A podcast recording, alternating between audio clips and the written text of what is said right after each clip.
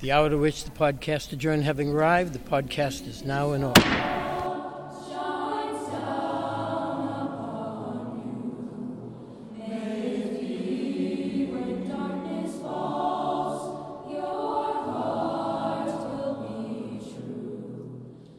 Let's gavel in for this week's State House Takeout with the reporters on top of Beacon Hill at the State House News Service. Here's Sam Doran.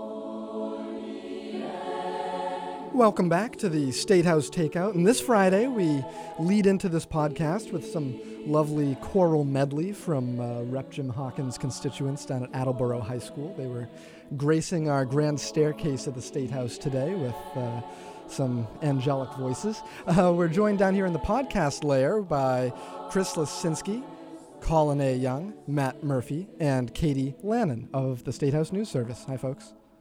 Hey, Sam. Welcome back from Canada, Sam. Why, thank you, Matt. It was a good time. Uh, didn't didn't have any poutine, but had some uh, some venison. So you know, some some form of Quebecois cuisine. Um, now, uh, the legislature this week, folks, whipped through a uh, supplemental budget through both chambers. Made quick work of that sup compared to the uh, the agony of the closeout budget for last fiscal year. And this latest mini spending bill, 123 million, has some timely funding for coronavirus testing in state facilities, among uh, among other things. We'll talk later on in the podcast about coronavirus risks and effects here in the Bay State because that's the big talker as we close out the week on Beacon Hill uh, in the hallways of the building, passing by, saying hi to folks. That's really what people want to talk about is is coronavirus. Fill those hand sanitizers. Please and thank you. Uh, but it's human nature, right? On on Wednesday, House Power Players released their long, long, long awaited uh, transportation funding bill, including a five cent hike to the gas tax. But fear, whether it be fear of public health emergency, fear of crashing stock markets uh, generally wins the airspace. And so that's uh, kind of been the general conversation topic at large. But we're policy wonks at heart, right? So we start today's conversation with the transpo bill. And uh, Chris and Matt, you were down there at the at the rollout by a whole slew of House leadership, from the Speaker to the Majority Leader to various chairmen. Yeah, you were down there, right? Yeah. And uh, I don't know, Chris, everyone's uh, heard about this extra nickel on the gas tax. That's kind of the headline, right? Um, but this is a multi pronged plan. Walk us through, if you could, uh, what else this would do vis a vis corporate tax, Uber, Lyft, et cetera. Yeah, about four major components to this bill besides the five cent increase in the state's 24 cents per gallon gas tax. It would be a nine cent increase in the diesel tax. Uh, right now, the diesel tax is the same as it is on gasoline. This would bump diesel four cents above gasoline. It also calls for uh, some fee increases on ride hailing services like Uber and Lyft, uh, about 20 cents above what the governor proposed for single rides, and uh, another dollar and 20 above the governor's proposal for uh, single luxury rides if you take one of the XL vehicles, whatever they're called. Mm. Uh, as for corporate taxes, the proposal is to uh, change from a single corporate minimum excise tax, say that three times fast, of $456 to a, a, tiered structure where the more a, a company makes in sales, the more it would pay in this minimum excise tax.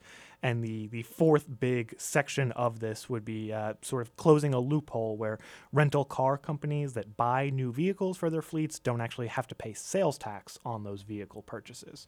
All told, we're looking at somewhere between 522 million and 612 million dollars per year from these uh, these four sources, according to the, the House leaders backing it.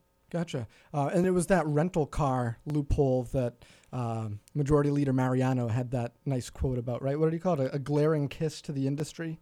Something like that? something like that. I, I can't remember the exact quote. I know what you're talking about. Yeah, exactly like that. He called it a glaring kiss to the industry. Um, he said, and while we still are working to figure out the origins of this uh, sales tax exemption, uh, he was asked whether or not lifting it would encourage rental car companies from buying their vehicles out of state as they add to their fleets. And his right. response was basically, uh, We're not getting tax revenue from this now, so if they want to go buy them from out of state, it won't hurt Massachusetts. Now, it won't hurt mm. the state revenue won't hurt the state's pocketbooks for sure. I think a bigger question and, and one that uh, we'll probably be hearing more about in the days and weeks to come is whether or not dealerships could feel the pain from uh, rental car companies not purchasing vehicles Right. locally. And whether lawmakers might start to hear from these dealerships. Exactly. Uh, yeah, ahead of next uh, next Wednesday, right? That's uh, next Wednesday's formal session. We're expecting this to pop up.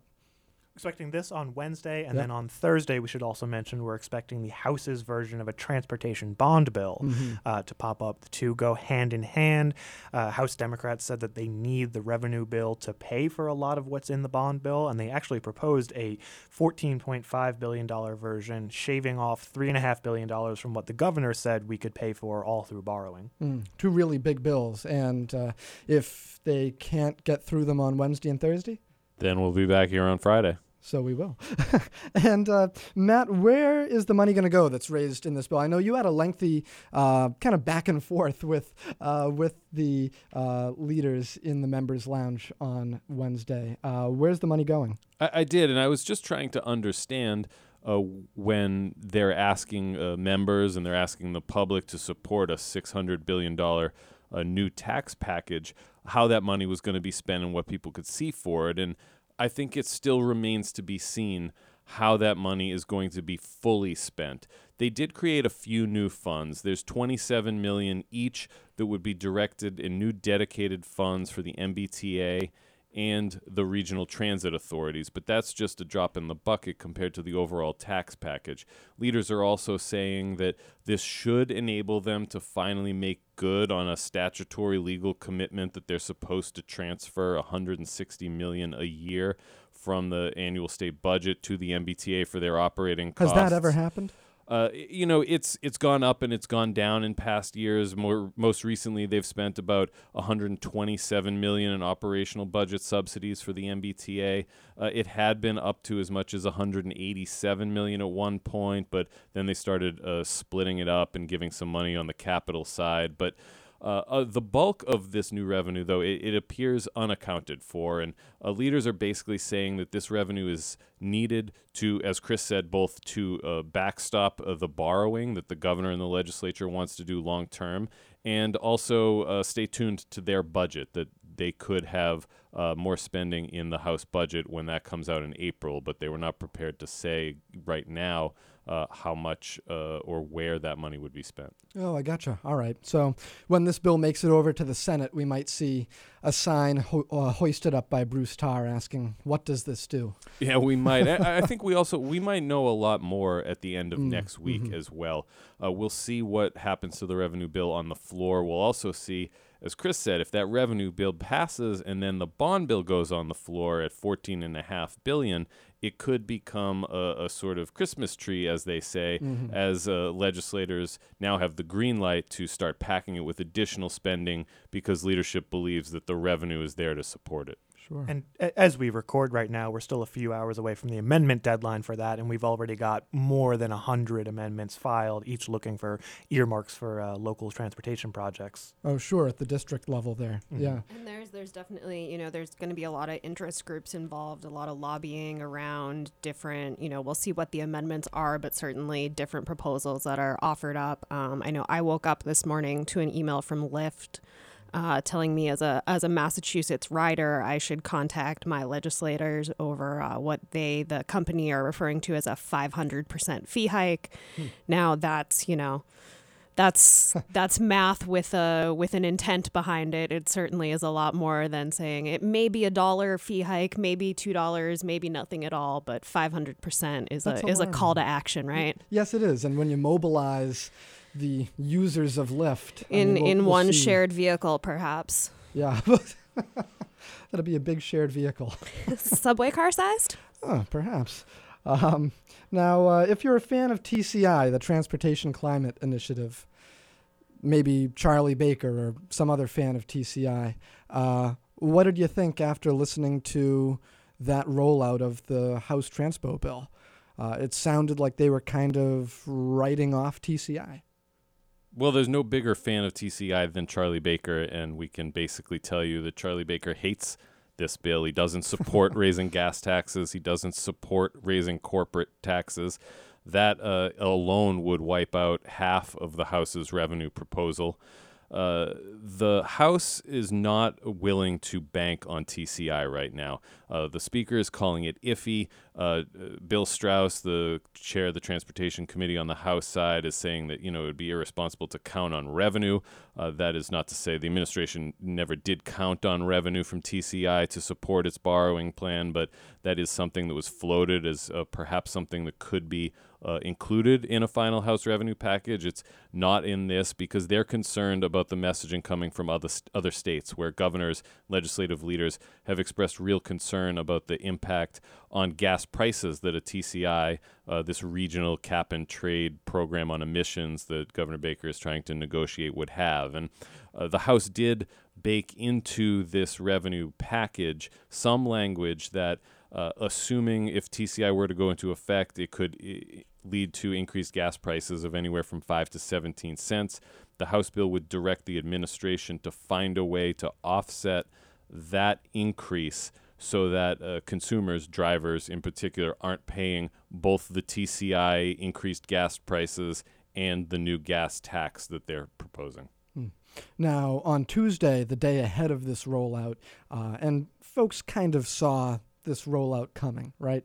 Um, so on Tuesday, Transportation for Massachusetts and a whole slew of other uh, advocacy groups hosted a call to action day up here at the State House. And uh, Representative Sarah Peake of Provincetown said at that event that a transportation bill like this had the potential to be a huge game changer.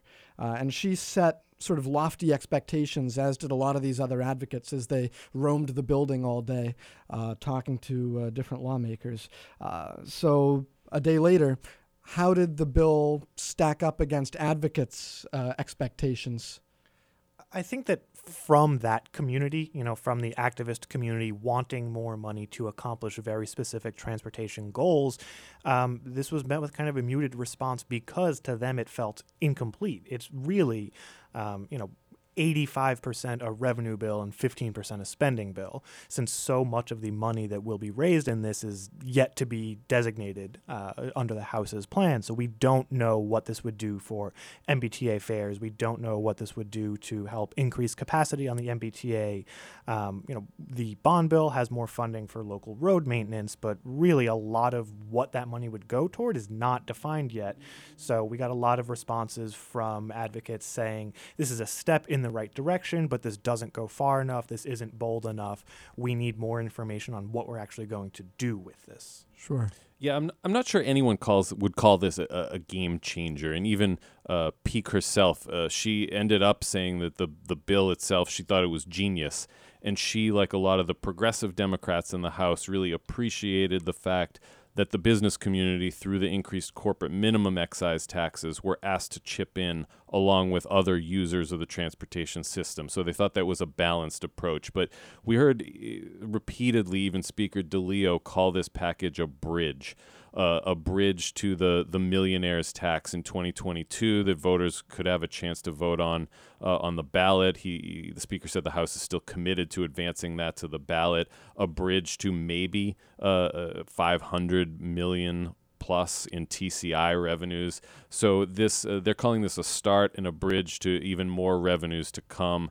Uh, so you know it's it's not this sort of one and done.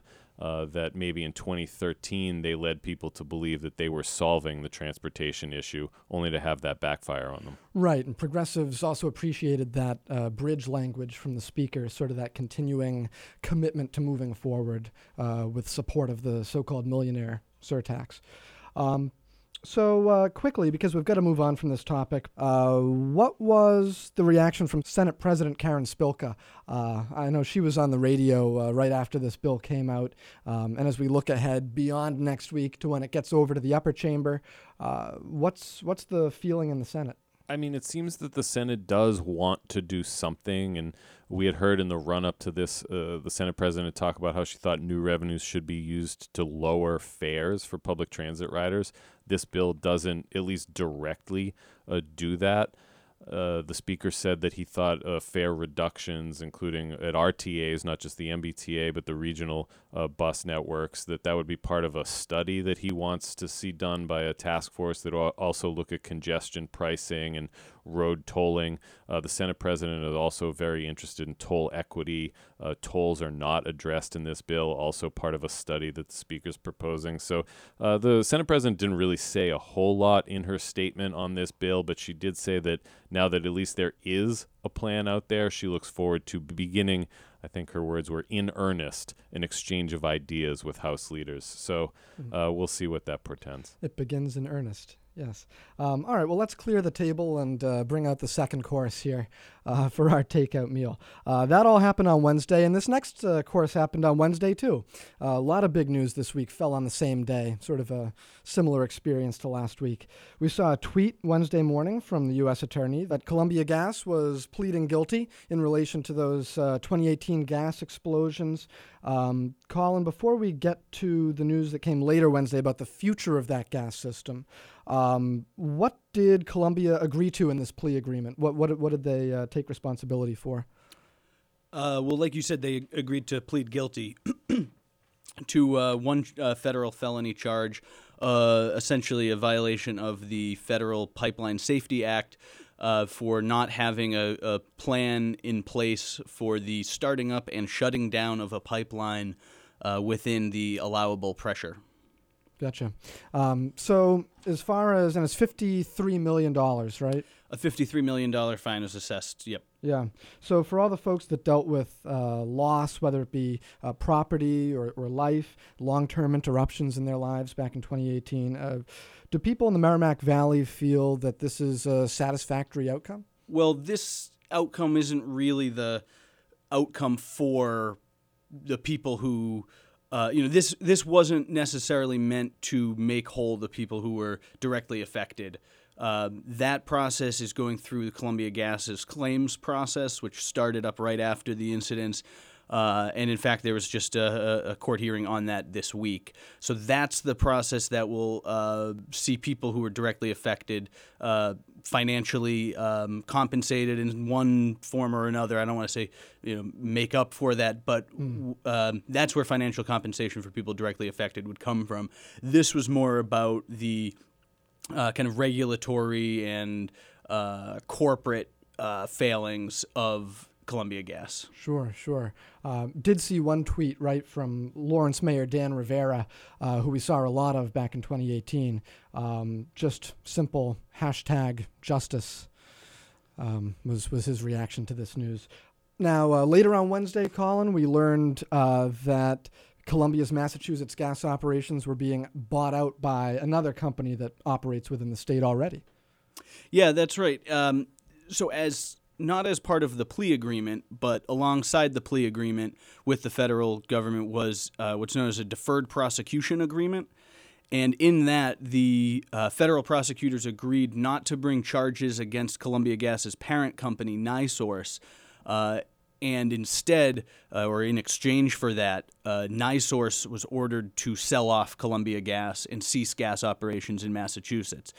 Uh, so, U.S. Attorney Andrew Lelling mentioned during his press conference to announce this plea that uh, uh, he expected NiSource to put Columbia up for sale in the in the coming days, and that that process would proceed. I don't think we, uh, I don't think anyone really was expecting it to be quite so quick. About Yeah. six o'clock uh, in the evening on Wednesday, uh, EverSource said that it had reached an agreement to with Columbia or with NiSource, I should say, to buy Columbia Gas of Massachusetts for 1.1 billion dollars. Now that still has to be approved by regulators at the state Department of Public Utilities, the U.S. Department of Justice. Uh, so that's not a sure thing just yet. Um, Are some it- of those approvals and sign offs more than you would normally see in this case? Do they have sort of extra steps to go through because of the gas explosions? Uh, yes, uh, particularly in that uh, Mass DPU currently has two investigations into Columbia Gas open. Uh, so now they would be involved in a sale of a utility, you know, regardless of the circumstances, but especially where they have open investigations uh, into the company that is uh, to be sold in this case. Uh, that could complicate things for sure. Is EverSource taking on any kind of risk by by acquiring Columbia? Would they be on the hook for future litigation around those those incidents? Uh, no, as part of the agreement uh, to buy Columbia Gas, uh, or, or part of that agreement is that NiSource uh, retains the responsibility for uh, the Merrimack Valley incidents. Uh, but I'm sure there are risks for Eversource here. They would be uh, about doubling the number of customers that they serve in Massachusetts with gas. Um, so certainly it will be an expansion for them. They'll have more territory to service, to cover. Um, so I'm sure there are some risks uh, for them, but they also see it as a good investment. Are there still issues with the Columbia system? I mean, as far as the safety of the pipeline structure, or have they have they brought it along toward? Yeah, toward there's been quite a lot of work done Yeah. uh, in the last you know year and a half or so. Um, but because Columbia Gas will still be the gas provider until a sale is is approved and is finalized, um, the U.S. Attorney's Office is mandating that Columbia Gas pay to have an independent monitor monitor the company's uh, uh, gas work uh, during the, the sale process, and that's meant to give gas customers of Columbia a little bit of assurance that there's another set of eyes on the work that's being done. Oh, fair enough. Um, finally, on this topic, I mean, I, I had a little flashback to last week uh, when we saw this news starting to come out early Wednesday. Um, just because, I mean, we think back to last week, we were talking about. Um, Andrew Lelling, the U.S. Attorney's investigations into cases where a state level authority might already have some oversight or might already be doing some investigations of their own. Um, we've got, you mentioned the DPU, uh, Department of Public Utilities, who already had their own investigations going on. Um, did Lelling leapfrog them? Is this complementary to the investigations the state was doing? And um, you had mentioned DPU's continuing, right?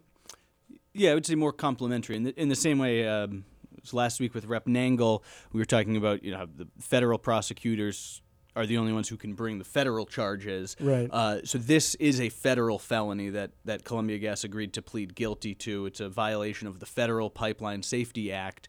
Um, the U.S. attorney did say, you know, gas companies own the the gas lines underneath every city and many towns in Massachusetts and across the country, and it's really up to them. We rely on those companies to ensure that their systems are safe and, and reliable.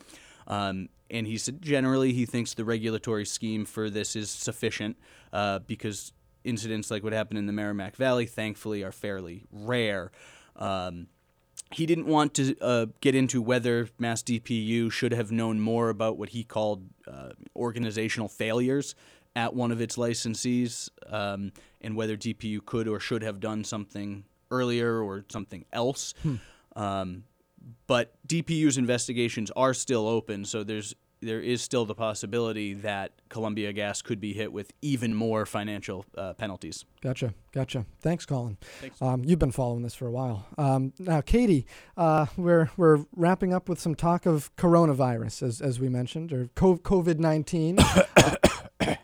Matt, are you joking about a public health issue? Uh, I'll note that he did, while the microphone covered Matt's mouth when he coughed, which I don't think counts as a. I did not cover my mouth. Yeah, I'm not using that microphone next week. That's all I can tell you. um, Katie, uh, w- one of the questions on the uh, conference call with uh, the Department of Public Health this week was, for starters, wh- what to call it. I mean, everyone knows it is coronavirus, so we're, we're still going to call it that, right? Well, we'll call it a coronavirus. Um, it's a it the the illness that the that there's currently a, a kind of global outbreak of is a form of a strain of coronavirus. Uh, I shouldn't say strain. I'm not a uh, virologist. I don't really know what I'm talking about when I get into the specifics, but it's a type of one kind of coronavirus is causing a respiratory illness known as COVID 19. And it's that respiratory illness that we're kind of reacting to and planning for. Gotcha. Um, yeah, that's a pretty good encapsulation, actually. Thanks. um, yeah, so planning for it. And uh, we heard from the DPH this week from Commissioner Bharel. Um, you were on a, a call with, with her. That's um, right. because the state is planning, the state is getting ready for uh, what might come. Uh, what did Dr. Bharel say our current risk level is?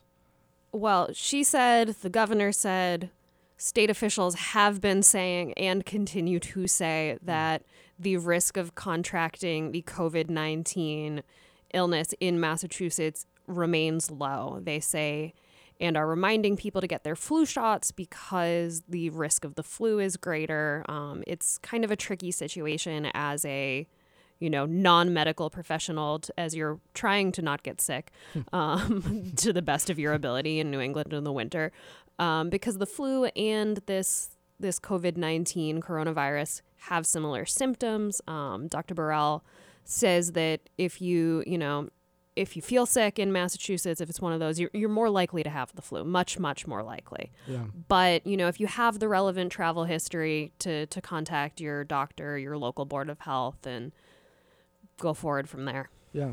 Um, what's what's the state doing to um, to kind of plan for the potential ramifications? Yeah, so I think at this point, we don't have a whole ton of specifics, right? There's a lot of kind of planning and interagency communication and a lot of things that maybe aren't um, visible or apparent to the average person in Massachusetts. The DPH is working with um, local boards of health, they're working with federal groups like the CDC, they're talking to schools, they're talking to hospitals to make sure, you know, all hospitals have a, a, a surge plan, um, so called, in place for you know, if all of a sudden they need many, many beds for an influx of, of coronavirus patients, um, they're working to make sure that the supplies of masks and gloves are there for the medical professionals who need them.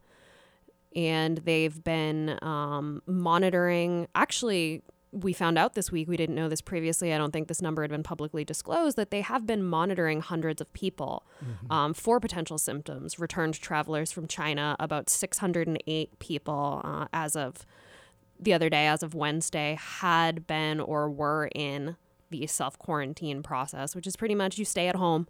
um, you're not, you know, locked up in a state facility somewhere waiting to get the all clear. But Nothing they've too drastic. Yeah. but they've had um, a couple hundred people are in self quarantine now, and a few hundred others have, have made it through um, without symptoms, have made through the, the quarantine period. You mentioned the CDC and uh, Dr. Jon Santiago, who's a, I think he's still a freshman, right? Freshman, Freshman member. rep, yep. Yeah, of, of the House. Um, he was on Greater Boston with Jim Braude this week, and one of the things he mentioned, since uh, he still works at a hospital on a regular basis. Yeah, he's a, a ER doc. Yeah, exactly. Uh, um, and they've been uh, these hospitals have been dealing with testing, and, and one of the things he mentioned is when you test for coronavirus, you've got to send it to um, to the CDC, which creates perhaps I, mean, I I don't know the details, but creates I would imagine some sort of a time delay as opposed to uh, just testing within a state facility.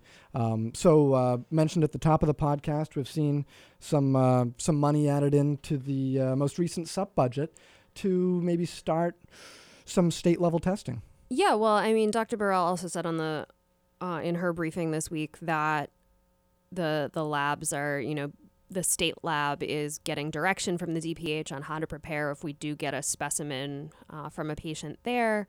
So there there is kind of that, I guess, level of activity going on as well. And you know, I think we might hear a lot more about what the state is doing this coming week. Um, the Public Health Committee has an oversight hearing, so a lot of times uh, lawmakers uh, are able to get more information out of a, a state agency than your your average journalist might. Hey, good point. Good point. Uh, and of course, this is not to ignore all the economic impacts, right? Uh, taking a toll on the stock market around the world, uh, impacts uh, on local businesses, small businesses. We uh, we saw a, uh, a story in the Metro West Daily News actually that that highlighted a pizza shop down in that part of Massachusetts that is really concerned because they can't get rubber gloves as easily because they're shipped from China. And was actually talking to a, a house aide here in the building who has a huge vinyl collection of like five or six thousand LPs, and he can't get the little plastic sleeves to put the records in as easily because they're shipping from Asia. Maybe he needs replacement sleeves. I don't know. Actually, yeah, yeah. He used to be in the records business, so I, I, I don't know. Yeah, and the the FDA is also monitoring, you know, pharmaceuticals, um, non COVID nineteen related drugs that are manufactured or have some work done in um, facilities in China and medical devices to make sure, um, you know, essential equipment can still be prepared and, and procured by those who need it. Sure. I mean, so as we as we deal with, to be fair, a certain level of fear out there um, about uh, a a new illness coming perhaps to our area. Um, has there been any, uh, any talk about this affecting the number of folks who go out to crowded places like polling locations on, on Tuesday? Well, um, I, I don't know if we're quite there yet. We do only have the, the one confirmed case in Massachusetts, Yeah. um, and he's uh, continuing to recover. Um, Colin reported that this week. Mm. Um, but you know, the the state Department of Public Health is telling people to to live their normal lives and go about their normal activities. And in Massachusetts, I guess that includes voting on Super Tuesday as a normal activity, It sure does. It sure does. unless you early voted. oh, true. Like the Senate president, right? That's right. No, she absentee, Absentee voted. voted. Absentee vote. Is, is she not going to be Pre-early voting. around on uh, election day?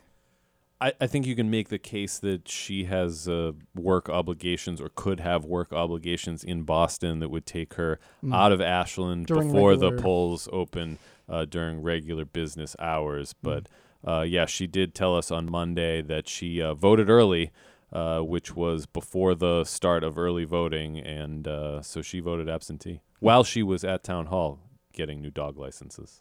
Oh, Um, she has really nice dogs. Speaking of early voting, um, and not to take the bait on dogs, but to continue with the voting theme, um, a different type of early voting. Um, gonna put you all on the spot. Does anyone know what community in Massachusetts traditionally opens its doors ahead of the 7 a.m. Oh, polling hours start? I've I've Gosnold. that came to mind too, but I'm gonna guess uh, New Bedford.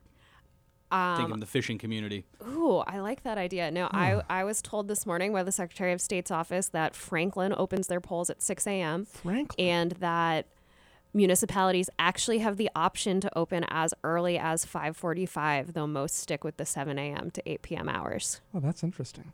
Franklin. Huh. Wonder if uh, Rep Roy is going to go vote at 7 a.m. Hmm.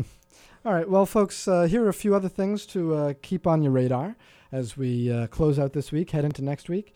We've got a uh, sports betting bill that's uh, just emerged this afternoon. And I don't know, is there a chief takeaway, Colin, that we can run into the weekend with? Still a long way to go.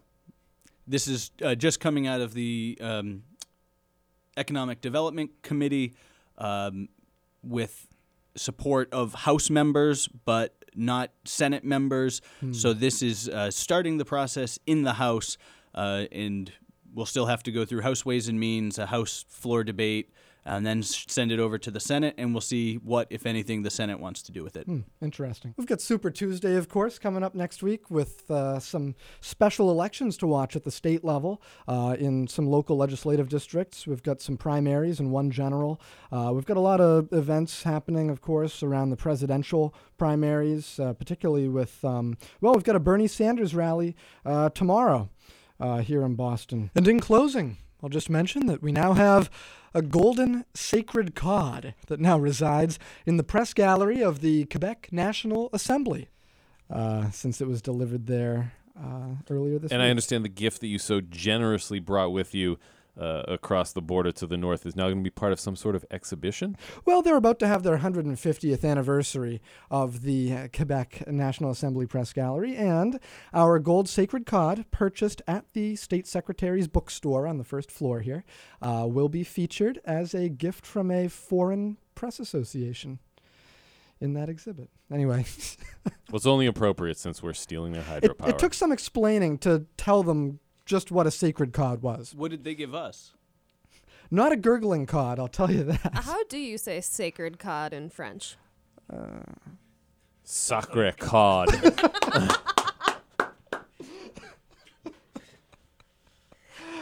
Have a good weekend, folks. Go wash your dang hands.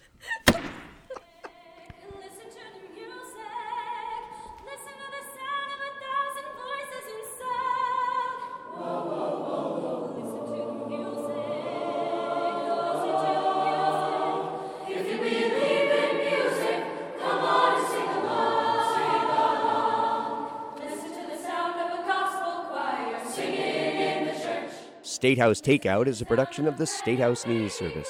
And for a daily fix of Statehouse headlines, visit massterlist.com. MASSterList with two S's. Thanks again for listening. See you next week.